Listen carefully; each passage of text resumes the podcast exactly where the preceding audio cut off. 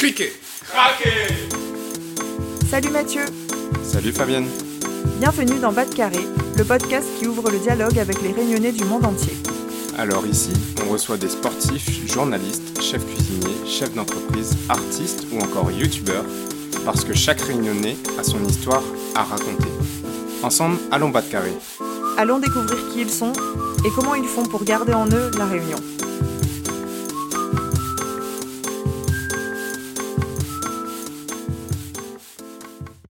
Salut Mathieu Salut Fabienne, comment il est? Léla même même, bonne année. Oui, bonne année. C'est le moment de présenter nos meilleurs voeux euh, à l'équipe et à tous nos auditeurs. Et oui, on commence une nouvelle année en grande forme. Et puis pour euh, cette quatrième année de Bas de Carré, déjà quatre ans, eh ben, on peut dire qu'on a déjà plein de projets dans les backstage. Ouais, le temps passe vite, déjà quatre ans. Et en fait, sans vous les auditeurs, on n'en serait pas là. Alors on espère continuer à vous retrouver épisode après épisode tout au long de cette nouvelle année. N'hésitez surtout pas à nous laisser euh, aussi des petits mots sur Instagram, on adore ça. On adore ça. Mais Fabienne, trêve de bavardage, qui accueille-t-on aujourd'hui pour démarrer 2024 eh bien, aujourd'hui, nous accueillons quelqu'un que nous aimons beaucoup chez Bas de Carré, une jeune femme qui est très active et très engagée dans la vie citoyenne. J'ai nommé Mathilde Lebon aussi connue sous le nom de Maticose sur Instagram. Mathilde a cofondé avec Lamia Mounavarali une association à La Réunion qui rassemble les jeunes femmes réunionnaises. Euh, l'association vise à donner les clés pour euh, pouvoir s'engager davantage dans la vie citoyenne pour celles qui le souhaitent. Mathilde défend la cause féministe au premier plan et elle est également euh, à titre individuel et professionnel très engagée dans les questions politiques, euh, les questions de la vie publique, de l'aménagement du territoire par son travail au quotidien mais aussi à travers euh, toutes ses expériences citoyennes. Elle va notamment nous parler de sa participation au G7 et au G20 des jeunes l'année dernière et nous montrer comment aujourd'hui on peut œuvrer pour la société, mener son propre combat et en même temps avoir de l'espoir en notre avenir. Et je vous souhaite donc à tous et toutes une très bonne écoute. Bonne écoute à toutes. Bonjour Mathilde, bienvenue sur Bas de Carré. Bonjour. Je suis très heureuse de te recevoir aujourd'hui pour parler euh, de ton parcours et de tes engagements euh, politiques et citoyens. Cette année, euh, en 2023, au moment où on enregistre, on a notamment beaucoup entendu parler de ta participation au Youth 7, euh, qu'on appelle euh, G7 des jeunes, et au Youth 20, le G20 des jeunes, donc, et à plusieurs événements en tant que déléguée française aux côtés d'autres jeunes français. Et vous avez représenté donc la France et travaillé sur des recommandations qui ont ensuite été transmises au gouvernement participant à ces sommets. C'est ça. Je spoil pas euh, tout pour les auditeurs euh, parce qu'on aura sûrement l'occasion d'en reparler euh, dans cet épisode. Tu es engagé depuis longtemps dans la vie politique et citoyenne malgré quand même ton jeune âge. Hein, notamment à La Réunion. Tu es aussi la cofondatrice d'Aujourd'hui les citoyennes, une association qui vise à encourager et à accompagner l'émancipation des femmes à La Réunion. On peut voir que tu es très engagée euh, notamment dans la cause féministe et même écoféministe. Mais avant tout, est-ce que tu peux te présenter un peu pour nos auditeurs? D'où est-ce que tu viens à La Réunion? Oui, bien sûr. Bah, merci beaucoup, euh, Fabienne, de m'accueillir euh, dans Bas de Carré. Je suis hyper contente. Donc, j'ai 26 ans. je suis originaire de l'Est de l'île, plus précisément de Saint-Benoît. Mes deux parents sont issus, pareil, de Saint-Benoît. Ma, mère et ma grand-mère, elles viennent d'un petit village qui s'appelle Le Cratère. Donc euh, j'ai grandi en fait euh, dans, euh, dans cet environnement-là. J'ai principalement fait ma scolarité dans l'Est jusqu'au collège et puis plutôt à Saint-Denis pour le lycée. On va dire que j'ai un peu bougé à l'arrivée du lycée et puis je retournais les week-ends chez moi. Du coup, moi, je viens principalement d'une famille créole, donc on est pas mélangé, on sait pas trop, trop d'où on vient exactement. C'est où le cratère exactement? C'est dans les Hauts-de-Saint-Benoît en fait. Euh, c'est là où en fait les gens vont prendre leur bouchon chez Pichan. Ah, le fameux. Voilà. il y a Pichan et en fait quand tu y a, quand on arrive à Pichan, on monte et c'est le cratère. Du coup, euh, c'est un petit village en fait dans les Hauts-de-Saint-Benoît et c'est là d'où ma grand-mère euh, vient. Enfin, du coup, la de la famille du côté de ma maman. Et du côté de mes parents, enfin de mon père, c'est plutôt au centre-ville de Saint-Benoît. Du coup, pour ceux qui connaissent, c'est vers la piscine de la gare. Tu as fait du coup toute ton enfance, ta scolarité jusqu'au bac, ensuite à la Réunion? Ouais, exactement. Euh, voilà, jusqu'au bac, euh, comme je disais, je suis partie en fait euh, à Saint-Denis pour mon lycée. Mes parents voulaient me mettre à Levavasseur, donc je suis partie en fait dans ce lycée-là jusqu'à mon bac et en retournant tous les week-ends dans, dans l'est. C'est quand j'ai eu en fait le, le concours pour Sciences Po que je suis partie à Paris à la fin de mes 17 ans et au début de mes 18 ans. Donc j'ai passé en même temps que mon bac le concours pour l'Institut politique de Paris que j'ai eu. Et à partir de ce moment-là, en fait, depuis 2015, euh, bah, je suis euh, en hexagone avec euh, des voyages entre et des retours à la Réunion, notamment pendant le Covid. J'ai eu l'occasion de faire un an en Australie. J'ai eu l'occasion aussi de refaire un an à la Réunion. Donc, comme je le disais au moment du Covid, ça devait être que six mois, mais finalement, bon, bah, ça s'est un peu étendu.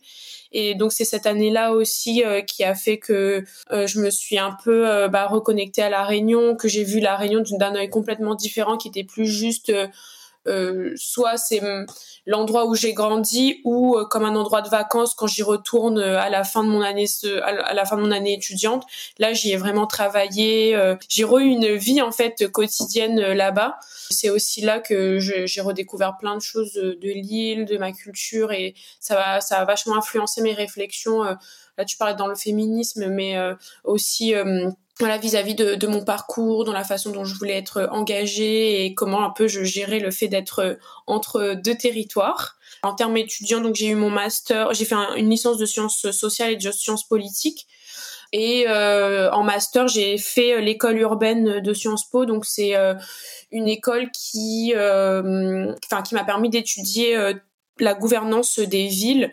Bon, c'est pas tout à fait de l'urbanisme au sens où on acquiert des compétences euh, aussi techniques que les urbanistes, mais en fait, on est plus dans une approche de sciences sociales, de sciences politiques, de la de la fabrique de la ville, de la fabrique des territoires, notamment de l'étude des relations entre acteurs. Et j'ai eu un j'ai angle assez international puisque ben j'ai fait le master euh, plutôt en anglais. Et donc, du coup, j'ai pas mal étudié les villes d'Asie du Sud-Est, euh, les villes d'Afrique de l'Est, notamment Nairobi au Kenya. Euh, voilà, c'était des villes qui me qui m'intéressaient beaucoup. Donc euh, là, j'ai voilà, j'avais une j'avais un vrai intérêt pour la question de la ville, l'urbanité. et ce qui m'a notamment donné envie de faire ça, c'est mon, mon voyage à Hong Kong que j'ai pu réaliser euh, pendant que j'étais, enfin, j'ai fait mon année en Australie et après à la fin, du coup, j'ai fait un voyage en Asie et Hong Kong, ça m'a vraiment, euh, j'ai vraiment été fascinée par cette ville et par la densité, la hauteur des immeubles. Et du coup, c'est ça qui m'a vraiment donné envie de d'aller vers euh, un peu l'étude des villes et ce que je disais, la fabrique de la ville autour de des questions urbaines, euh, des questions sociales, urbaines, etc. Tout ça, euh, c'était c'est le parcours à Sciences Po qui t'a permis de le faire. Euh, T'es un peu resté à Paris pour suivre les cours. Tu avais aussi des années à l'étranger, c'est ça? C'est ça exactement. En fait, j'ai fait mes deux premières années à Paris et j'ai fait ma dernière année de licence à l'étranger. Là, ça a été mes, mes premières vraies expériences de voyage bah, en solo. Du coup, ce voyage, je suis partie à Hong Kong et à Taïwan et ça a été mes premières expériences de voyage seule. Donc j'ai décidé de partir euh, seule. Euh, j'avais, ça me paraît tellement loin parce que j'ai 26 ans, mais du coup j'avais 19 ans, 20 ans et puis j'ai pris mon sac à dos et je suis partie. Euh, voyager du coup à Hong Kong et j'ai beaucoup aimé en termes aussi de, bah, de découverte d'une forme de, de liberté, hein, de, de, voyager seule et aussi un peu de peur, de découverte d'une culture. Euh, et du coup, c'est à partir de là que je me suis vachement intéressée aux villes, notamment sud-asiatiques. Euh.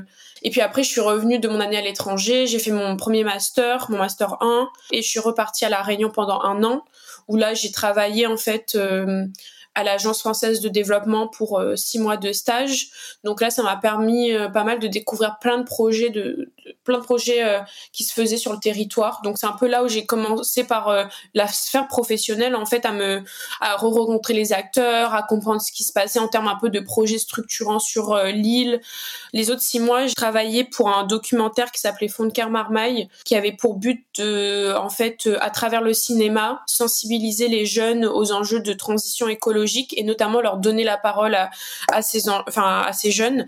Donc euh, des jeunes issus de différentes de différents endroits dans l'île. On a essayé d'avoir une diversité de territoires d'origine dans la Réunion. C'est un peu bizarre de dire comme ça mais en fait c'est tellement différent en fonction de là où on vient. Si on vient d'un espace rural ou plutôt euh, si on vient de la côte etc et donc j'ai été pendant euh, plusieurs mois co-réalisatrice un peu de cette série avec donc Pierre Bécu qui était qui était le réalisateur en question et qui m'a fait confiance et du coup j'ai une une expérience en fait dans le cinéma à la Réunion. Et puis j'ai travaillé avec ces jeunes, on est parti faire des marches au volcan, enfin on a j'ai tout j'ai travaillé tout avec eux leur enfin des thématiques et leur avis sur par exemple la question des déchets à la Réunion, le lien entre par exemple la spiritualité et euh, la question des déchets par exemple euh, le fait que on est on est très croyant euh, à la Réunion en fonction des différents en fonction des différentes religions et que du coup que ce soit le temple l'église ou la mosquée que ce soit enfin en fait que c'est un endroit où généralement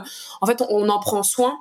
Il y a un jeune qui a comparé la Réunion en fait à, au temple à l'église et au fait que en fait c'était vers ça qu'il fallait aller en termes de respect de la nature.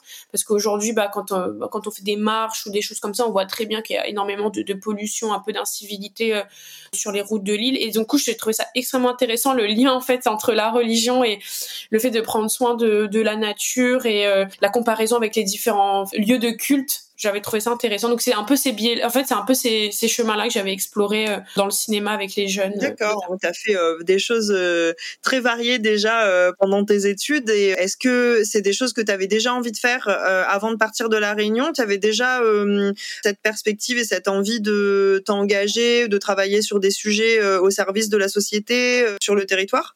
Franchement, euh, avant mes études, j'étais pas du tout engagée. Un peu au lycée, je commençais à être sensibilisée. Comme je préparais mon concours à Sciences Po, je commençais à regarder un peu les, associations qui existaient euh, sur le campus et je voyais qu'il y avait vraiment une, vie associative euh, extrêmement riche.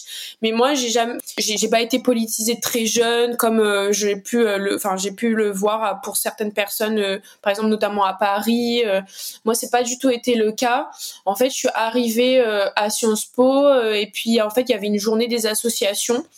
Et il y avait cet asso là donc euh, cet asso féministe la première association dans laquelle je me suis engagée qui s'appelait Politiquelle et qui visait à euh, améliorer la représentation des femmes, notamment dans le milieu politique et à lutter contre le sexisme. Et c'est vrai que par contre, j'ai toujours eu un intérêt pour euh, les questions politiques dans le sens où, euh, enfin, je regardais pas mal de, enfin, je regardais, je regardais à travers mes parents un peu des des débats où euh, j'avais accès à ça par ce biais-là. Et en fait, il y avait une femme politique qui était invitée par cette association pour voilà une ouverture de, de l'année. Et je me suis dit ah, je l'ai déjà vu à la télé. Je, je, trouve ça stylé. Il y a une un peu genre une femme que j'ai déjà vue à la télé qui fait une conférence. Donc en fait, un peu naïve en même temps. Je me suis dit, oh, il y a une femme connue, euh, ça a l'air cool, euh, je vais voir. Et en fait, euh, et je sais pas pourquoi je suis allée vers cette asso féministe parce que j'ai jamais eu non plus un engagement très fort féministe auparavant. Je sais pas, enfin les, je voyais les, les femmes de ma famille, bon, bah ma mère qui avait son travail ou autre, mais qui portait pas non plus d'idées féministes très très vocales, même si peut-être ce qu'elle faisait au quotidien était féministe. En tout cas, j'ai pas du tout ce regard-là, mais je me suis dirigée vers ça en fait. Et ça a été le début bah, de mon engagement et de voilà mon mon engagement euh, féministe. Quand j'aurai 28 ans, 28 ans, ça fera presque 10 ans en fait que je suis engagée euh, là-dedans. Et en fait, je sais pas, au fur et à mesure, on, on rentre dans l'engagement et puis je sais pas, une forme de révolte qui naît ou qui euh, qui s'alimente. Je pense que oui, j'avais envie de faire bouger les choses, j'avais envie de de participer à hum, à quelque chose qui était un peu plus grand que moi, c'est-à-dire que Je sais pas, au travers de mes voyages aussi, j'ai découvert un peu les luttes, les questions de lutte anticoloniale, notamment à travers euh, les euh, personnes autochtones euh, d'Australie. Donc euh, j'ai eu cette approche-là via eux. En fait, c'est via mes voyages en Australie via les études que j'ai fait en Australie notamment, qui étaient beaucoup sur euh, la place des femmes donc autochtones en Australie, le lien en fait avec le colonialisme et aujourd'hui de la façon dont elles étaient traitées. En fait, il y avait des mécanismes ou des ou des ou des grilles de lecture qui étaient un peu similaires en fait à ce qu'on vivait peut-être à la Réunion, ce qu'on avait vécu. À partir de là, en fait, ça m'a vraiment ouvert l'esprit. J'ai vraiment été alimentée par à la fois euh, mes voyages, mais aussi mes études, et puis les gens qui m'entouraient à Sciences Po. Donc euh, qu'on soit d'accord ou pas, euh, enfin je veux dire, il y a plein de gens engagés. Donc forcément, en fait, tu te mets dedans et tu. Mais voilà, en fait, j'ai commencé d'un point de vue un peu naïf en me disant ah je veux faire, je veux améliorer la, la, place des femmes. Et puis en fait, tu te rends compte qu'au sein du mouvement féminisme, féministe, il y a plein de contradictions, il y a plein de, il y a plein de conflits en interne. Et puis en fait, tu tires un peu les fils. Puis c'est comme ça en fait que j'ai démarré et ça continue parce que euh, je peux plus fermer les yeux. C'est que dès que t'as mis des lunettes et que tu te rends compte euh, de l'ampleur, en tout cas sur la question féministe, notamment des violences faites aux femmes, ben déjà parce que je suis une femme et enfin et puis parce que je je peux pas rester là ne rien faire et aussi c'est un peu l'énergie collective qui m'anime, c'est que je le fais avec d'autres personnes et c'est ça qui est le plus important pour moi quoi. Voilà, je dirais que c'est ça qui m'anime aussi dans le dans le militantisme ou euh, le fait de faire des choses liées à la citoyenneté. Euh, c'est vraiment le fait de le faire avec d'autres personnes. Euh, c'est ça qui m'intéresse, quoi. C'est qu'on aille ensemble vers quelque chose de de mieux. C'est un peu euh, comme si euh, tu avais euh, découvert une grille de lecture qui t'a donné un, un, certain regard sur le monde que tu n'avais pas forcément avant, qui ensuite s'est alimenté avec toute la construction d'un réseau, des rencontres et des situations que tu pu rencontrer dans différents endroits du monde. Oui, exactement. je pense qu'en fait, mon ouverture à l'international, elle a été décisive. J'ai rencontré des femmes de différents territoires, avec des, expériences très différentes des miennes. Moi, je me suis toujours un peu intéressée à ce qui se passait ailleurs pour les femmes, euh, parce que certes en France, voilà, bon, il y a des choses qui ne vont pas, mais on est je trouve qu'on a on a quand même une situation qui est plus ou moins privilégiée par rapport à d'autres pays où là vraiment, enfin, on ne peut pas parler de féminisme, on ne peut pas euh, l'évoquer de manière aussi naturelle dans un podcast. Enfin, juste le fait de faire un podcast comme ça où je parle tranquillement de mon combat féministe et euh, pourquoi ça m'anime. En fait, il y a des femmes dans des pays, en fait, elles ne peuvent même pas exprimer ça. C'est-à-dire qu'elles le font, c'est des atteintes à leur vie. Euh, moi, je prends l'exemple le plus extrême qui est l'Afghanistan, mais il y a eu récemment l'Iran, au Mexique, il y a des femmes qui se font enlever tous les deux jours. Moi, ça m'a permis de me décentrer et ça m'a permis vraiment d'essayer de créer des formes de solidarité avec d'autres femmes à l'extérieur, tout en continuant ce que ce qui existe dans, dans mon pays, mais euh, et dans mon territoire, mais euh, tout en ayant aussi euh, conscience de, de, la chance que j'ai de pouvoir mener ce combat, parce que en fait, parfois on peut juste pas le mener tranquillement entre guillemets, ou en tout cas si on le mène, c'est au prix de sacrifices énormes. Et j'essaie d'avoir un peu de l'humilité vis-à-vis ça, parce que je trouve que il y a des endroits où c'est encore pire et ouais bien sûr. Et alors quelle quelle a été ta toute première action engagée? Ma toute première action engagée je j'arrive pas à me rappeler de la première mais je pense que j'ai dû euh, quand on était à Sciences Po on organisait des conférences euh, pour sensibiliser aux questions féministes. Donc j'ai dû enfin au tout début quand on arrive dans une asso en fait ce que tu fais c'est que tu accueilles les gens pour euh, aller aux conférences. Donc j'ai juste fait de l'accueil je faisais de la com. Bon j'ai participé au tour pour organiser un événement féministe. Donc je dirais que c'est ça. Après bon c'était dans un contexte assez privilégié qui est un milieu étudiant voilà à Sciences Po. Mais on va dire que c'est comme ça que, que j'ai démarré. Mais du coup, j'ai eu un truc, quand tu m'as posé la question, il y a quelque chose qui m'est venu en tête. Quand j'ai été euh, en Master 1, j'ai été présidente de la de l'antenne de politique à, Sciences Po Paris. Du coup, on a organisé une conférence sur notamment les nouvelles formes de médias euh, pour euh, concernant le féminisme. Et en fait, c'était l'époque où les podcasts commençaient à arriver. Donc c'était vers 2017-2018. En fait, c'était un peu les nouvelles influenceuses qui utilisaient le podcast, qui ont qui commençaient à se faire connaître, comme Victoire Tuaillon notamment, ou Grassley qui ont fait euh, le podcast Les couilles sur la table ou euh, Kif Taras, euh, du coup notamment grâce voilà avec Rokhaya Diallo. C'était le début en fait de ces premières formes de liberté de parole ou de, de médias ou de formats. Ça avait été une des meilleures conférences qu'on avait organisées. C'était génial. Elles ont parlé de de leur podcast, de la façon dont elles l'utilisaient comme nouvelle plateforme pour diffuser des idées féministes. Puis ça avait été ultra ouverte et en fait c'était vraiment le début. C'était pas très connu encore à l'époque. Enfin ça avait été une conférence géniale et j'avais été hyper heureuse de pouvoir euh, mettre en valeur des femmes, faire connaître ces femmes à d'autres femmes et voilà faire de cette transmission là. Donc je dirais que ça a été aussi beaucoup autour de la transmission euh, d'idées, euh, d'idées concrètes mais aussi un peu théoriques. Du coup comme je me formais, j'essayais vachement d'apprendre et tout. Donc je que je dirais que ça a commencé par là dans le milieu étudiant. Et donc, tu es entré dès ta première année dans cette association un peu par hasard, comme tu nous as expliqué, euh, euh, Political, qui est une asso étudiante. Et puis euh, là, tu disais, après quelques années, en fait, tu es devenue présidente euh, de l'antenne parisienne. Ouais, c'est ça. En fait, je suis la première année de mon master, donc ça dure un an généralement, hein, puisque bah, après, on change d'année, puis on laisse la place à d'autres personnes. Mais ouais, j'ai été présidente de l'asso pendant ma première année de master.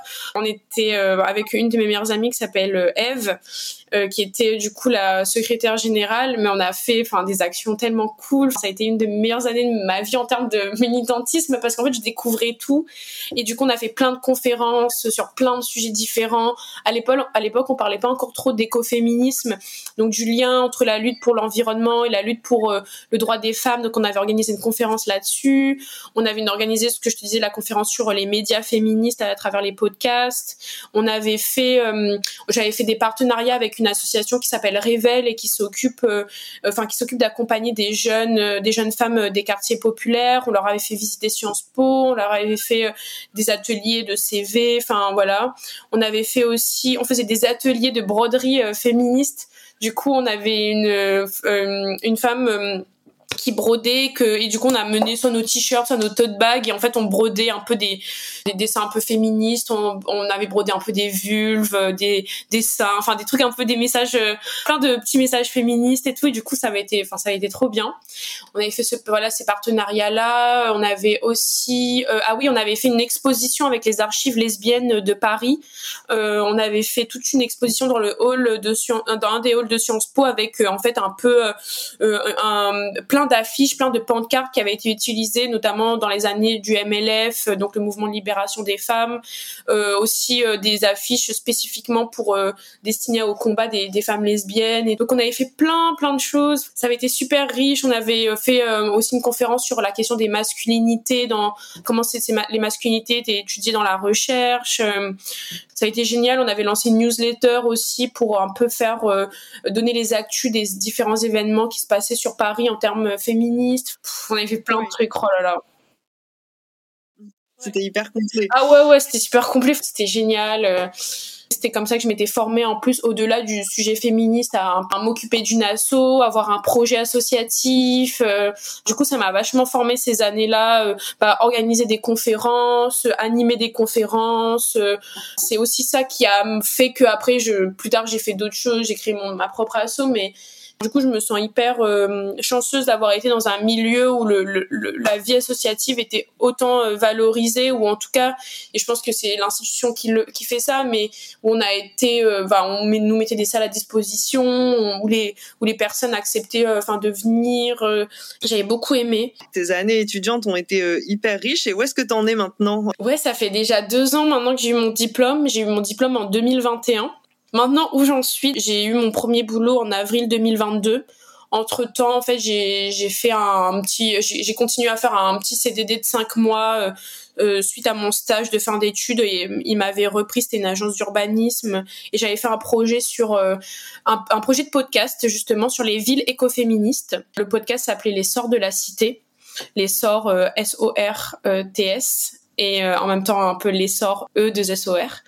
C'était un podcast sur les villes écoféministes et j'avais un peu essayé de de mener une réflexion sur euh, qu'est-ce que c'était une ville écoféministe, comment ça se transposait en termes d'architecture, mais aussi de de gouvernance, de lien entre les habitants. Et puis après euh, donc cette expérience très cool, j'ai eu mon premier mon premier boulot donc en avril 2022 et je suis actuellement en collectivité territoriale donc je travaille dans la fonction publique dans le 93. Je travaille au niveau intercommunal, donc euh, concrètement ce serait euh, la CIRES, la CINOR, le TCO, on va dire pour l'équivalent réunionnais.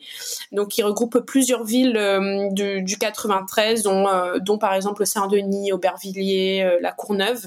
Et je suis chargée de mission politique de la ville. Et alors là, je prends un peu longtemps à expliquer ce que c'est parce que c'est pas forcément logique, mais du coup, en gros, j'accompagne accompagne euh, notamment les structures associatives dans leurs projets et dans leur financement. La politique de la ville s'adresse spécifiquement aux quartiers prioritaires, donc ce sont les quartiers qui sont en dessous d'un certain seuil de revenus. Et donc j'accompagne les associations qui mènent des actions dans ces quartiers sur différentes thématiques, notamment par exemple la question de l'habitat cadre de vie, euh, la culture, euh, la santé.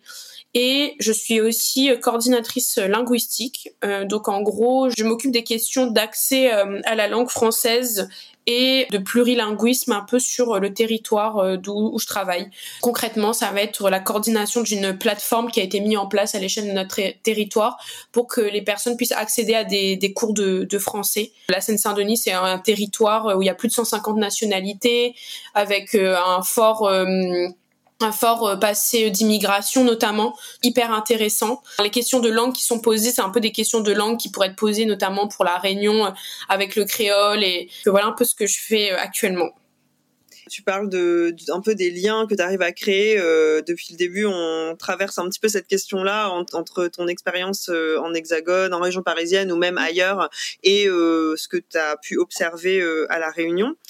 À la Réunion, tu as créé une association, comme on l'évoquait au tout début, donc qui s'appelle Aujourd'hui les citoyennes. ça, c'était en 2022, je crois.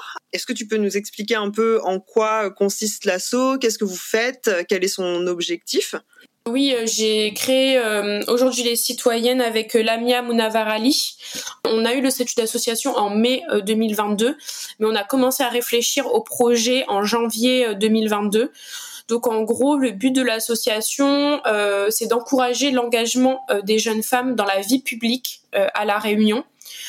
En fait, on est parti de plusieurs constats. Quand Lamia et moi on a commencé à réfléchir euh, au projet euh, toutes les deux, Lamia euh, donc c'est c'est une jeune femme réunionnaise qui a grandi donc à la Réunion à Saint-Denis et qui pareil a fait également Sciences Po mais elle a un an de moins que moi et qui était aussi engagée sur les questions féministes depuis un petit moment et que en fait je voyais un peu de loin et je regardais son parcours mais on n'avait jamais vraiment eu l'occasion de de travailler ensemble et en fait euh, on a voilà on s'est retrouvé autour de, ce projet là avec une envie en fait commune de, de porter des questions féministes à l'échelle de la Réunion de pouvoir recréer euh, voilà une synergie entre bah, les femmes de notre âge mais aussi les femmes euh, bah, qui ont plus d'expérience Lamia et moi, on a commencé à réfléchir à ça au janvier 2022 en partant du constat que les, les jeunes femmes étaient assez invisibilisées en fait dans la vie publique, dans l'espace public, euh, dans l'espace médiatique à la Réunion. Les femmes de manière générale, mais encore plus les jeunes femmes. Donc nous à l'époque, on avait 23 et 24 euh, ans. Et donc, euh, on est parti de ce constat que, en fait, on ne se connaissait pas entre nous. Euh, on ne savait pas ce qu'on faisait, il euh, n'y avait pas de lien. Enfin, y a, évidemment, il y a des assauts féministes à la Réunion qui luttent notamment, principalement sur la question des violences faites aux femmes. Mais en fait, j'avais du mal à identifier un mouvement euh, féministe qui permettait de regrouper euh, des, jeunes femmes au-delà des questions de, violence en fait et qui soit pas non plus non euh, que juste un truc de réseautage autour de, de l'entrepreneuriat parce que c'est vrai qu'il y avait déjà des réseaux de femmes autour de ces sujets-là. Nous, on voulait vraiment avoir porté ouais une réflexion féministe pour notre territoire et puis du constat que euh, il y avait peu de transmission entre les femmes qui avaient euh, milité, bah, je pense euh, particulièrement à l'Union des femmes réunionnaises notamment, c'est celles qui ont beaucoup fait pour la question de, l'émancipation des femmes à la Réunion et qui ont porté un message politique fort sur la condition des femmes réunionnaises. Voilà, en fait, il y a eu un peu une coupure hein, entre ce mouvement-là et puis notre génération, peu de liens. Il y d'espace euh, peut-être pour échanger aussi euh, de façon euh, privilégiée ou, ou sereine. Oui, exactement. En fait, pour savoir ce qu'elles ont fait, enfin connaître notre histoire. En fait, c'est aussi du fait, on s'est rendu compte, dit mais en fait, on connaît pas notre histoire c'est déjà, enfin déjà de manière générale à la Réunion, on nous enseigne pas notre histoire générale, mais l'histoire des femmes encore plus. On ne connaît rien, on n'a pas de nom. Tu me parles de l'histoire des femmes à la Réunion, j'aurais, jamais su te citer un nom de femme, bon à part euh, tu as Huguette Bello ou euh, des femmes euh, voilà très connues comme ça qui ont réussi à à, comment dire à atteindre des positions euh, importantes. Mais sinon c'était pas de connaissance de ce mouvement là et pour moi en fait on peut pas euh, viser une forme d'émancipation si on connaît pas notre histoire. Je veux dire c'est enfin je trouve que c'est c'est enfin pour moi c'est impossible. Évidemment on avait un regard particulier sur le monde politique parce que par rapport à nos études puisqu'on a fait des, des, sciences sociales des sciences politiques. Donc on avait un regard aussi euh, un peu dépité face à ce, à, ce, qui était proposé voilà politiquement à la réunion euh, où on se reconnaissait absolument pas. Qu'est-ce que vous proposez euh, comme action euh, Comment vous rassemblez du coup les jeunes femmes? Comment vous vous faites connaître? Qu'est-ce qui se passe concrètement? On voulait encourager l'engagement des jeunes femmes par un biais en particulier, une forme d'action particulière, donc les formations. Donc à la base, on voulait juste faire une formation. Finalement, on en a fait plusieurs. On, est devenu une asso. Ce que nous on appelle formation, c'est plusieurs jours où il y a différents modules. Donc il y a trois modules donc un module qui s'appelle s'instruire, l'autre construire son récit et le, le dernier s'outiller. Et donc s'instruire, donc dans ce module-là, on fait des ateliers pour faire de la sensibilisation et transmettre des connaissances en termes d'institutions politiques, de sciences sociales, de sciences politiques sur la Réunion. Donc à la fois, donc on a on a un prisme local, mais on a aussi un prisme national et parfois un prisme régional au niveau de l'océan Indien aussi. Donc l'idée c'est de pouvoir transmettre aux jeunes femmes une connaissance en fait de leur environnement euh, politique, de leur environnement institutionnel, pour qu'elles euh, sachent euh, bah, se saisir en fait des, en tant que citoyennes de ce qui se passe et avoir un avis et pouvoir, si elles le veulent, s'engager sur des questions et savoir aussi bah, qui qui solliciter quand c'est nécessaire, quel élu aller voir quand ils ont besoin de quelque chose ou autre. Donc on a ça et dans notre partie, dans, s'instruire, on a une grosse partie aussi sur la transmission de l'histoire des femmes. Et là, c'est vraiment euh, un module hyper important, un atelier hyper important pour nous, qui est de revenir sur euh, bah, l'histoire euh, du, enfin du féminisme de manière générale, mais surtout de transmettre l'histoire des féminismes à la Réunion et de l'engagement des femmes. Donc c'est avec une perspective historique et notamment grâce à Myriam Paris, qui est une chercheuse réunionnaise qui travaille du coup au CNRS et qui a fait un livre qui s'appelle Nous qui versons la vie goutte à goutte et qui a fait un immense travail en fait sur euh, la question de l'histoire des femmes. Et donc on s'appuie beaucoup sur des chercheuses réunionnaises qui travaillent euh, sur différentes dimensions de l'histoire des femmes euh, et des différentes communautés de femmes qui composent l'île.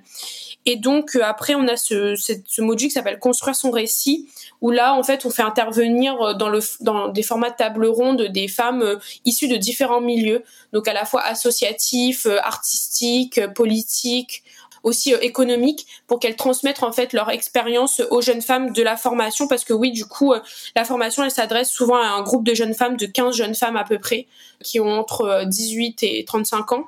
On essaie d'avoir un peu des, un, un, milieu un peu intimiste et un, un cercle de parole où on peut on peut échanger. Ça, c'est pour donner un peu à voir aux jeunes femmes les différentes formes d'engagement et comment elles peuvent aussi percevoir leur engagement à la fois au court terme, à la fois à long terme et s'inspirer de ce qui existe. Et puis il y a Soutiller, où là on fait plus de la prise de parole en public, euh, de la, la, sensibilisation à euh, l'éducation financière. On fait aussi pas mal d'ateliers sur la, la, santé mentale, euh, donner des outils pour prendre soin de sa santé mentale de, dans l'engagement, euh, voilà et quel euh, genre de profil du coup viennent vers vous euh, pour s'inscrire à ces formations? Alors le profil, donc bah déjà ce que je disais, c'est que nous euh, on a un, public cible qui est des 18-35 ans. Donc souvent on nous pose la question, mais pourquoi vous faites ce public cible-là? Pourquoi vous étendez pas toutes les femmes, etc. Mais en fait, nous on considère que déjà on part de notre expérience, vu que la mienne et moi on est on, avait 23, 24 ans à l'époque et que euh, nous, notre but, c'était de pouvoir euh, aider des jeunes femmes qui euh, sont dans le parcours étudiant ou qui vont rentrer dans la vie professionnelle. Parce que en fait, c'est à ce moment-là que naissent les premières idées, les premières formes d'engagement et c'est à ce moment-là qu'on a envie d'être guidé et d'être aidé, de voilà, de, connaître d'autres femmes. Donc nous, c'est là où on, on considère qu'on a la meilleure, enfin qu'on peut proposer le meilleur accompagnement ou la meilleure expertise on se sent et on se sent plus à l'aise. C'est des femmes euh, âgées de 18 à 35 ans. Il n'y a pas de critères après. C'est libre à toutes et tous, c'est gratuit. Nous, notre formation, on s'assure qu'elle soit gratuite parce que euh, on veut pas que le, le, financier soit un frein pour les jeunes femmes. Euh, la première formation, on a pas, eu, pas mal eu un profil d'étudiante à l'université de la Réunion, mais des étudiantes qui étaient aussi, enfin, sur Paris, qui revenaient, qui sont revenues pour les vacances pour faire la formation. Donc c'est intéressant d'avoir des filles qui font leurs études sur l'île et d'autres qui le font pas. Du coup, ça croise vraiment les expériences. On essaie d'avoir des filles de, issues de, de, toute l'île. On avait aussi euh, bah, des, des, profils euh, dans d'autres formations qui étaient plus des profils de jeunes professionnels qui sont, par exemple, qui venaient d'être profs au lycée ou euh, sinon qui travaillent dans le domaine de la santé. J'en ai eu deux filles, par exemple, de Mafat aussi, qui sont venues exprès pour une de nos formations depuis Mafat. On a peut-être un peu plus un projet avec elles en ce moment, donc c'est, enfin, c'est génial de pouvoir atteindre autant de monde aussi loin. Enfin, j'en aurais jamais pensé. Et puis euh, donc euh, aussi d'autres qui travaillent dans euh, la petite enfance. Essayer d'avoir d'être assez large à la fois en termes de profil étudiant, mais on essaye aussi en termes de classe sociale également. C'est pas facile de faire de l'inclusivité. Enfin, c'est bien de le porter comme ça et d'avoir de l'afficher, mais en réalité, pour atteindre des jeunes femmes. Euh, c'est pas facile, c'est là où on a eu le plus de difficultés en termes de recrutement. Il y en a beaucoup qui s'autocensurent. Moi, le recrutement, c'est ce qui m'a qui m'a pris le plus de temps de parler directement aux filles, de leur dire que c'était aussi pour elles d'acquérir ce genre de connaissances. Il y en a qui avaient jamais en fait été plusieurs jours qu'avec des femmes. Pour certaines femmes, c'était la première fois qu'elles euh, restaient qu'avec des femmes parce que généralement, bon, les femmes c'était celles par qui elles étaient moquées quand elles étaient plus jeunes. Donc euh, un peu complexe aussi les différentes approches en termes de les différentes perspectives de chacune euh, en termes de féminisme, d'approche du féminisme, de la relation avec des femmes. Il y a tout ça qu'il faut prendre en compte quand on fait nos formations et c'est assez complexe à, à gérer parce que du coup il faut pouvoir en fonction de ces différences et ces différents rapports pouvoir créer une solidarité et une énergie un peu collective mais au fond, je pense que le fait que on partage cette identité commune de femmes, ça, ça permet déjà de, de créer un pont qui est vraiment incroyable et euh, j'y crois beaucoup. Est-ce que euh, tu as déjà pu observer des retombées de certaines formations? Bon, Là, tu parlais par exemple euh, d'un possible projet avec les jeunes femmes de Mafat. Bah déjà, je pense que les premiers effets, c'est de pouvoir se connaître. Enfin, c'est le fait de se connaître se, entre nous. Euh, nous, on essaye toujours d'avoir des groupes WhatsApp après où on peut échanger. Après, c'est super difficile d'animer. On est toutes bénévoles. Euh, c'est bon, bref, c'est compliqué. Mais je dirais que le premier effet, quand même, ça a été qu'on a réussi à agrandir l'assaut, euh, puisque la première formation qui a duré une semaine, on a recruté trois filles qui sont en fait rentrées dans l'association. Donc Elsa, Marilyn, euh, enfin quatre plutôt. Elsa, Marilyn, Lucie et Francisca et qui aujourd'hui euh, ont différents rôles dans l'association. La semaine avait été tellement intense et c'est ce qui fait euh, la force, je pense, de de, ce qu'on propose, c'est que bon c'est très intense, mais c'est ce qui permet de créer des liens forts et qui ont fait qu'elles nous ont fait confiance ensuite pour rejoindre l'association.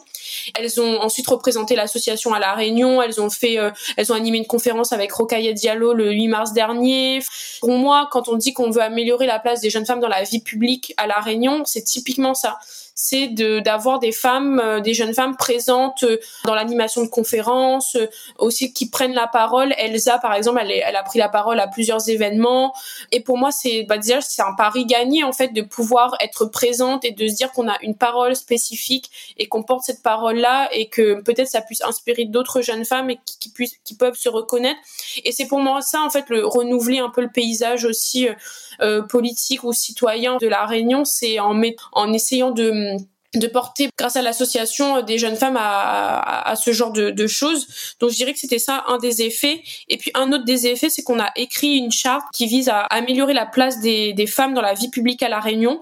Donc c'est une charte de 10 recommandations qu'on a coécrit avec la première promo euh, de, Aujourd'hui les citoyennes et qui euh, a été euh, notamment signée par la mairie de la Possession le 8 mars dernier.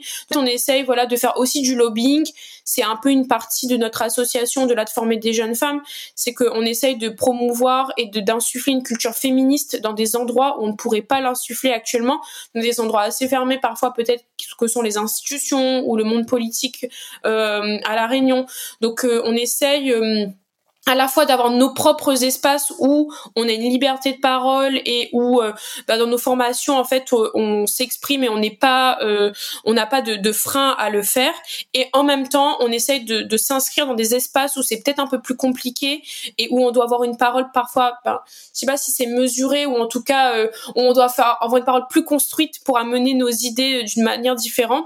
Donc en fait c'est des exercices complètement différents mais qui en fait font la richesse en fait du du projet qu'on porte avec le, enfin Lamia et enfin Marilyn, Lucie, Francisca et Elsa. Puis les liens qu'on crée avec des jeunes femmes, enfin je dirais qu'on est devenu amis avec certaines d'entre elles.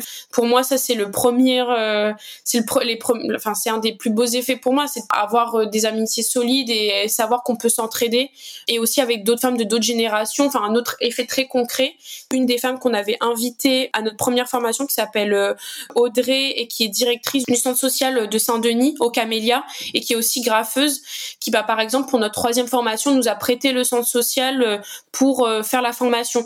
Donc en fait, c'est aussi un réseau de solidarité qu'on crée euh, au quotidien. C'était un de vos objectifs aussi en l'association. C'est ça, exactement. On essaye vraiment d'incarner très concrètement le féminisme à travers euh, des relations ou, euh, tu vois, des, liens comme ça ou, des, ou de l'aide. On essaye vraiment de faire en sorte que ce soit pas juste du théorique. Ça peut vite tomber dedans en disant, ah voilà, on aide les femmes, on fait des trucs féministes. Voilà, le, plus concret après, c'est de l'incarner en fait dans des relations et dans nous, les relations entre, entre femmes. Et, et, et par exemple, là, tu parlais du projet à Mafat, ben voilà, on discute euh, en ce moment avec des jeunes femmes de Mafat. Euh, elles nous parlent un peu de leur expérience en fait de, femmes dans les îlettes et tout. Et euh, déjà le fait de pouvoir avoir cette conversation et nous avoir une meilleure connaissance de ce qui se fait.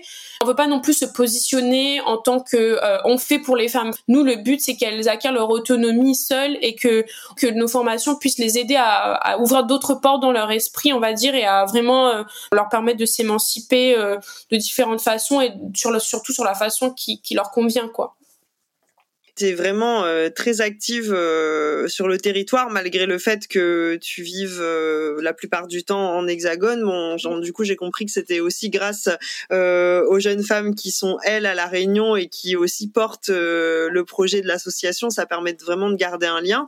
Toi, en tant que qu'individu, tu continues aussi tes engagements politiques. Et je veux revenir un peu sur ton expérience qu'on évoquait au début à Youth 7 et Youth 20. Comment est-ce que on arrive à, euh, devenir délégué euh, de la France? C'était quoi cette expérience? Alors ouais, c'était une expérience de fou. Franchement, euh, franchement c'était un peu, c'était un peu une année folle. J'ai postulé à un programme qui s'appelle Programme des jeunes délégués, qui est porté par un think tank qui s'appelle l'Institut Open Diplomacy et qui depuis 2011 envoie des jeunes à des sommets internationaux. Et ces sommets internationaux, c'est ceux que tu as évoqués notamment, donc euh, le Youth 7 et le Youth 20, donc euh, Jeunesse 7, Jeunesse 20, qui sont les groupes d'engagement officiels euh, du G20 et du G7. Et donc le G20 et le G7, ce, ce sont les, les, les, comment dire, je vais dire les réunions, mais les rencontres, enfin la rencontre entre les sept plus grandes puissances du monde et la rencontre entre les 20 premières puissances du monde. Donc on est envoyé en tant que jeunes à ces sommets, donc c'est des espaces de négociation où le but est donc euh, de proposer des recommandations et que ces recommandations soient ensuite portées auprès des différents dirigeants des pays euh, représentés donc euh, soit pour le G7, soit pour le G20, donc ça a deux temporalités différentes. J'ai euh, postulé à hum, ce programme, donc concrètement, euh, l'exercice a été de faire une, simulation de, de, G20. On a été neuf à être sélectionnés parmi à peu près 300 jeunes qui ont postulé au programme, et donc c'est comme ça que j'ai réussi à, y aller. J'ai connaissé le programme depuis plusieurs années. J'ai postulé, c'était la troisième fois que je postulais. Enfin, à l'entretien, m'avait dit mais vous allez postuler jusqu'à quand? Bah, je dis bah quand, quand ce sera plus c'est-à-dire euh, l'âge limite c'est 30 ans. Donc euh, je dis bah jusqu'à ce que j'ai 30 ans et que je puisse plus. Euh. Et donc je pense qu'ils ont, ils ont été saoulés de moi. Ils ont dû se dire ah, bon c'est bon on va l'accepter. Et donc j'ai eu l'occasion de partir au Japon en avril pour le, le Y7 et j'ai eu l'occasion de partir au, en Inde à Varanasi en août pour le Y20 et, entre temps je suis aussi partie au sommet le haut sommet pour le développement durable à l'ONU à New York truc de fou, euh, expérience de malade. Une année de voyage du coup euh, grâce à ce programme. Ouais, j'ai beaucoup voyagé. Je me sens un peu coupable pour mon empreinte carbone, mais euh, ouais, j'ai pas mal voyagé cette année. Vraiment, c'était passionnant. C'est pas du tout de la simulation comme on peut avoir dans certaines universités où on fait des simulations pour l'ONU par exemple. Là, c'était des vrais exercices de, de, négociation entre les différents jeunes de tous les pays, et c'est des, des, des, des, négociations assez corsées. Enfin, c'était vraiment, il y a des moments, c'était assez difficile de, enfin, de négocier. Enfin, on est vraiment avec des enjeux aussi euh, plus pour le G20, mais avec des enjeux diplomatiques euh, assez forts où euh, en fait tu as certains jeunes qui sont plus ou moins reliés à leur gouvernement.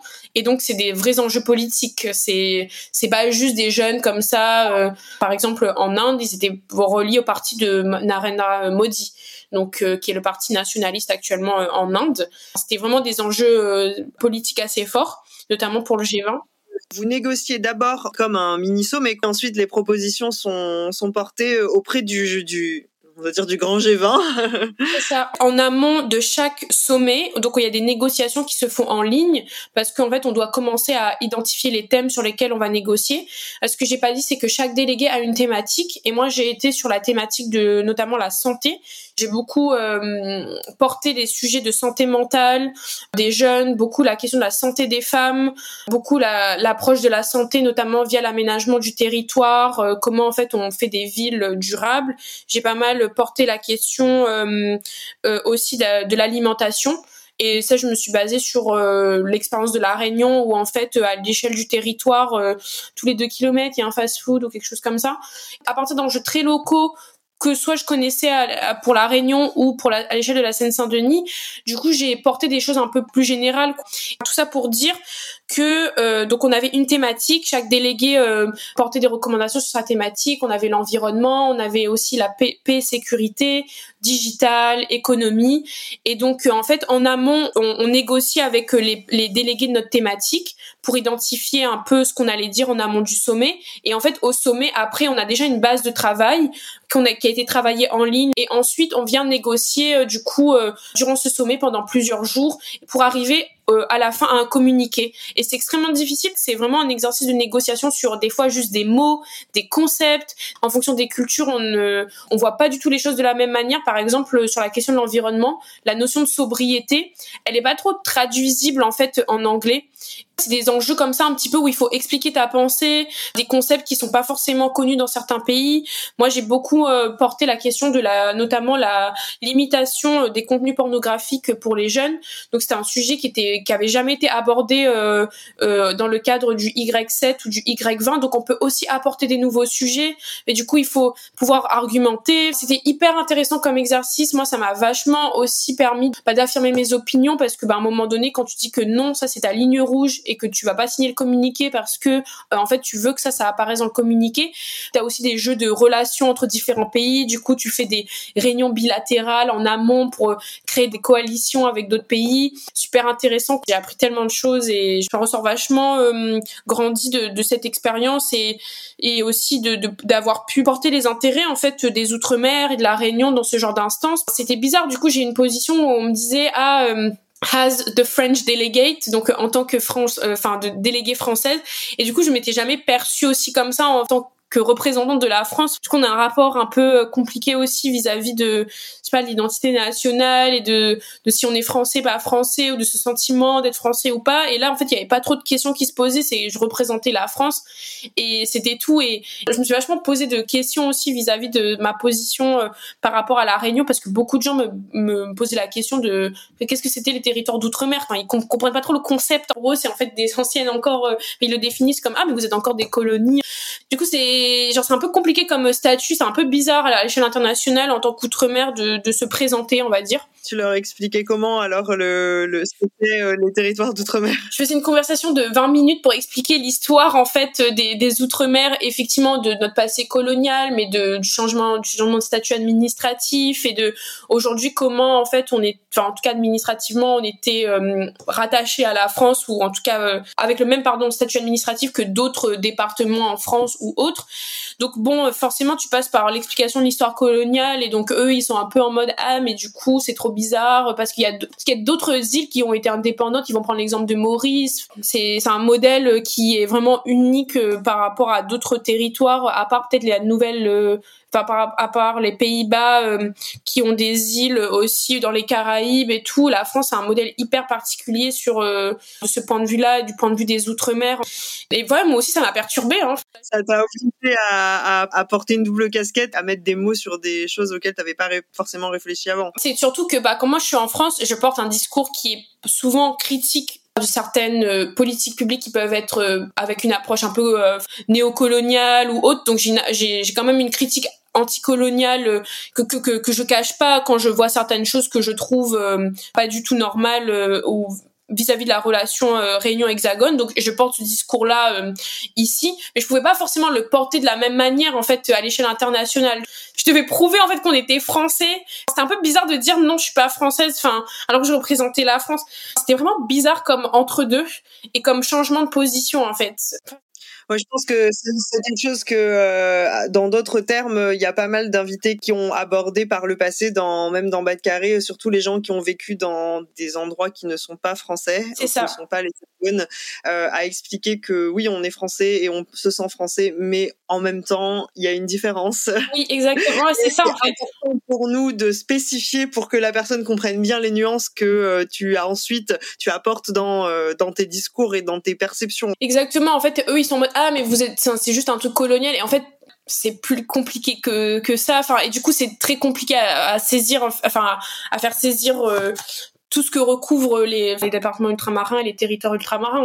C'était pas facile en termes d'identité pour moi, mais bon, euh, j'ai vachement apprécié l'expérience et j'étais hyper euh, heureuse de pouvoir porter bah, les intérêts des territoires aussi ultramarins à ces échelles-là. Je trouve que c'est aussi important de, pour nous de se projeter dans ce genre d'instance du coup, c'est une expérience qui a duré un an. Tu as été déléguée pendant un an, c'est ça? c'est ça. En fait, c'est là je termine en fait euh, cette fin d'année. Du coup, j'ai fait plusieurs sommets et du coup en France, euh, il y a aussi on a au-delà des sommets, on a rencontré euh, des institutionnels, on a rencontré la, ministre de la jeunesse, on a eu même l'occasion d'aller à l'Élysée pour présenter certaines de, nos recommandations. c'est des choses, ça t'arrive pas tous les jours, donc au-delà de juste dire je vais à l'Élysée, c'était hyper intéressant pour moi de d'apprendre comment ces milieux-là fonctionner en fait. Il y a des choses sur lesquelles euh, on n'est pas toujours forcément d'accord et au-delà de ça, moi j'ai essayé vraiment de de, de prendre enfin de, comprendre comment euh, à ces niveaux de, pouvoir euh, comment ça a fonctionné et c'est un peu vertigineux en fait pendant un instant T être dans ce genre de milieu là c'est juste impressionnant de voir comment ça fonctionne et euh, de, de s'interroger en fait comment moi je me positionne vis-à-vis de ça. En fait est-ce que j'ai envie de ça ou pas? Quelle est l'échelle aussi à laquelle j'ai envie de m'engager? Et en fait je me suis rendu compte que moi ce que j'aimais beaucoup enfin ce que ce que j'aime faire c'est notamment de m'engager au niveau local. C'est ce qui me plaît et avoir euh, certaines instances internationales où je peux porter ces enjeux locaux tu vois ça j'ai trouvé ça trop pertinent de pouvoir utiliser ce genre d'instances qui existent pour porter des enjeux locaux que je fais au quotidien je trouvais que c'était un équilibre hyper intéressant de pouvoir croiser cette dimension euh, très locale et internationale, mais aussi nationale. Je trouve que c'est important qu'on soit présent dans ce genre de milieu. Euh, parce qu'on l'est encore trop peu et que euh, on a besoin de d'autres voix en fait. On a besoin de d'autres représentations. Et est-ce que tu as rencontré d'autres jeunes d'autres pays qui avaient un peu les mêmes, qui portaient les mêmes euh, sujets que toi ou qui avaient des problématiques, qui portaient des problématiques euh, euh, similaires, mm. desquelles tu t'es sentie proche? Ouais, bah, enfin, par exemple, la question de la précarité menstruelle, tu vois, on l'a beaucoup porté avec la déléguée indienne durant le G20, puisqu'en Inde, l'accès aux protections menstruelles, c'est très compliqué. Bon, euh, on n'était pas du tout d'accord sur plein de choses, notamment euh, politiquement ou autres, mais euh, tu vois, on a porté ce sujet en commun. on a on a on a fait pas mal d'alliances avec les pays européens. En réalité, il y a beaucoup de choses sur lesquelles on se retrouve. Hein, L'Italie, l'Allemagne, le Royaume-Uni aussi. Enfin, il y a plein d'enjeux, notamment sur les questions environnementales, où on avait souvent on faisait front commun en fait.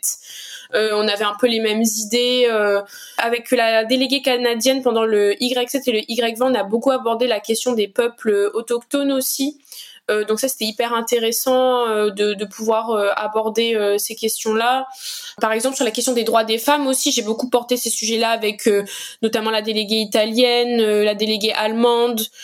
Donc euh, oui, oui, on se retrouvait sur pas mal de choses. Par exemple, au sommet, euh, quand je suis partie à New York, à l'ONU, c'était moins un endroit de plaidoyer, mais j'ai rencontré euh, plein de, jeunes délégués, notamment à l'ONU, une suédoise, une autre néerlandaise, avec qui bah, on avait des idées communes sur la, question des droits des femmes ou une réflexion notamment sur la, la, place des femmes dans les processus de paix. J'ai rencontré plein de féministes en fait, donc ça c'était très très très cool. D'autres qui sont pas forcément féministes non plus, mais oui, oui, j'ai rencontré plein de jeunes et bah, il y en a avec une ou deux avec qui je suis toujours amie, donc euh, ça c'est c'est trop bien de se dire qu'on a des amis un peu à l'international, c'est stylé.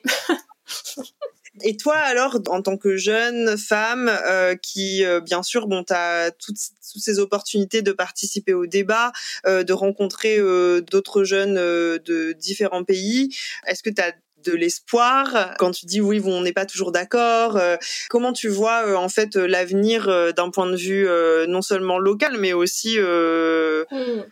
L'avenir de tous Ouais, euh, Bah oui, forcément, j'ai de l'espoir parce que sinon je pourrais pas faire euh, ce que je fais, tu vois. Enfin, c'est tellement des sujets euh, drainants et la réalité elle est tellement difficile parfois, notamment sur la question des violences faites aux femmes ou même de ce qui se passe je veux dire dans le monde je veux dire ne serait-ce que là en ce moment de ce qui se passe en Palestine. Euh, enfin, quand tu vois l'état en fait euh, actuel et euh, des, de, même en Ukraine ou enfin quand tu vois que dans ces genres de conflits, ce sont les femmes qui sont au premier rang, tu te dis mais en fait on a tellement pas avancé sur certaines choses, mais bon en fait tu peux pas t'arrêter à ça. Enfin, vraiment, ce que, ce que je disais au début du, du de, enfin, de notre discussion, c'est pour moi ce qui m'anime, c'est vraiment l'énergie collective et c'est de, de, de pouvoir malgré ces constats un peu difficiles, trouver une forme d'énergie collective, de sororité avec les femmes avec qui je, travaille au quotidien. Et ça, ça me donne énormément d'espoir parce que je pense qu'il y a beaucoup de femmes qui ont envie de faire des choses, mais qui ont parfois pas ce lien en fait pour euh, entre elles pour le faire.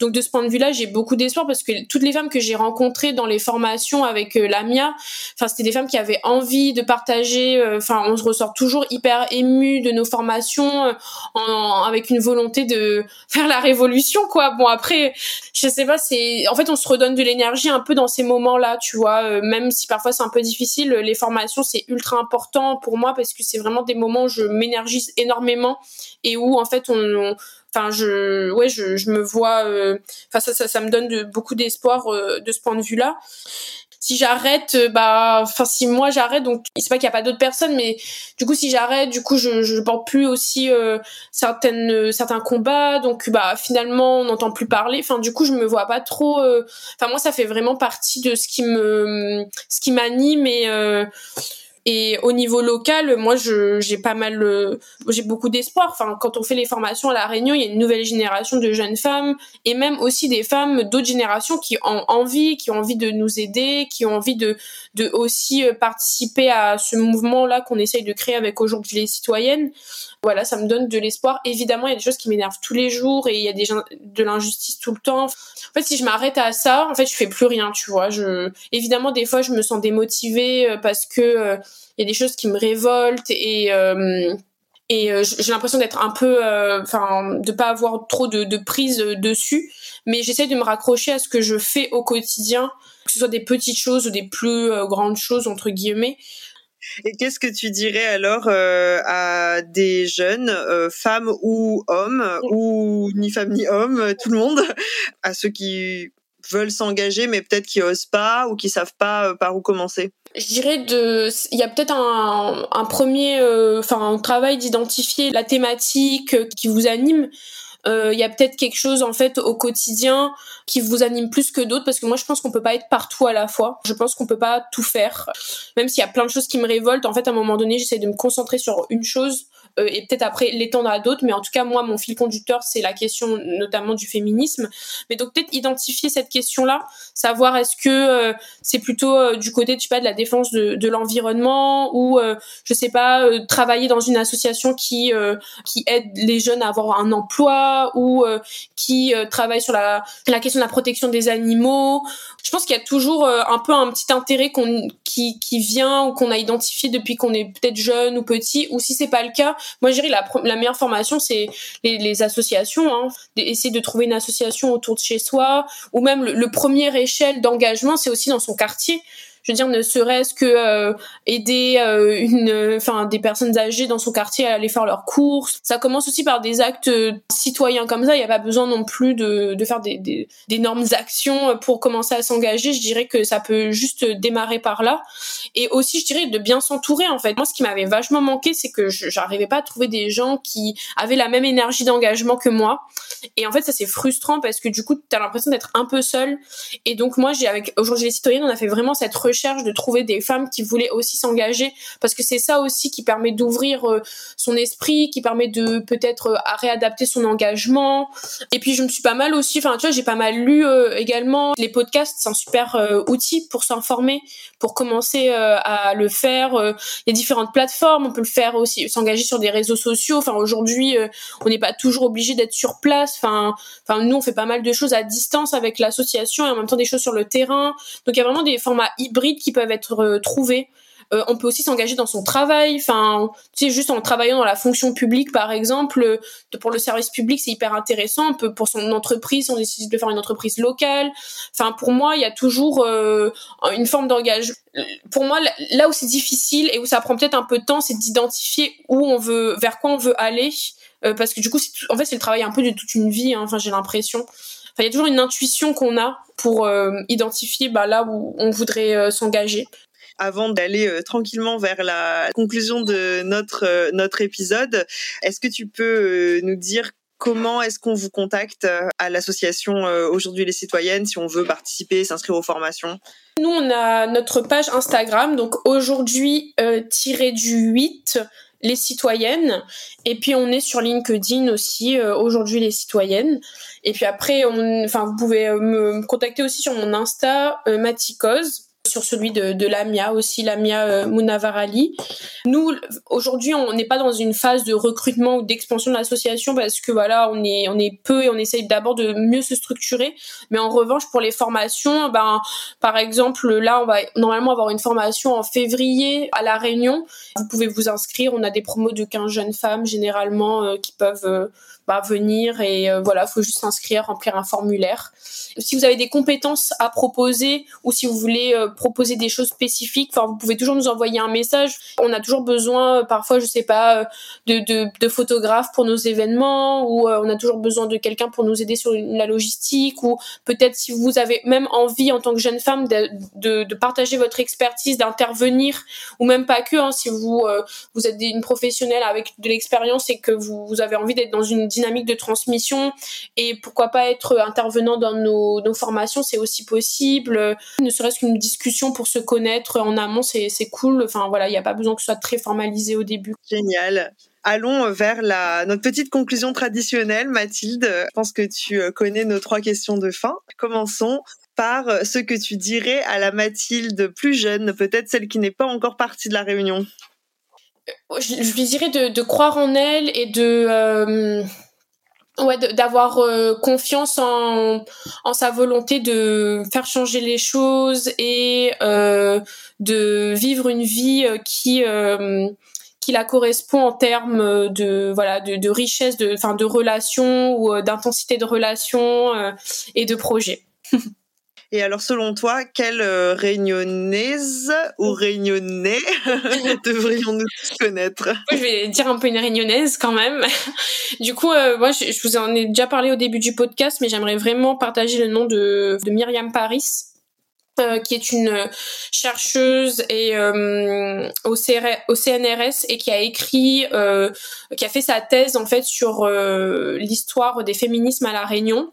Et son livre s'appelle Nous qui versons la vie goutte à goutte, féminisme, économie reproductive et pouvoir colonial à la Réunion et en fait c'est elle a fait tout un travail d'archives incroyable. Elle a, je pense, elle a ouvert des archives que personne n'avait fait avant pour euh, en fait essayer de euh, de, de, partager l'histoire euh, des femmes réunionnaises. Elle a fait un travail énorme et durant les formations, elle est intervenue par deux fois déjà et ça a été vraiment une vraiment une révélation sur enfin l'histoire des femmes de l'île et une meilleure connaissance de, de moi de mon histoire.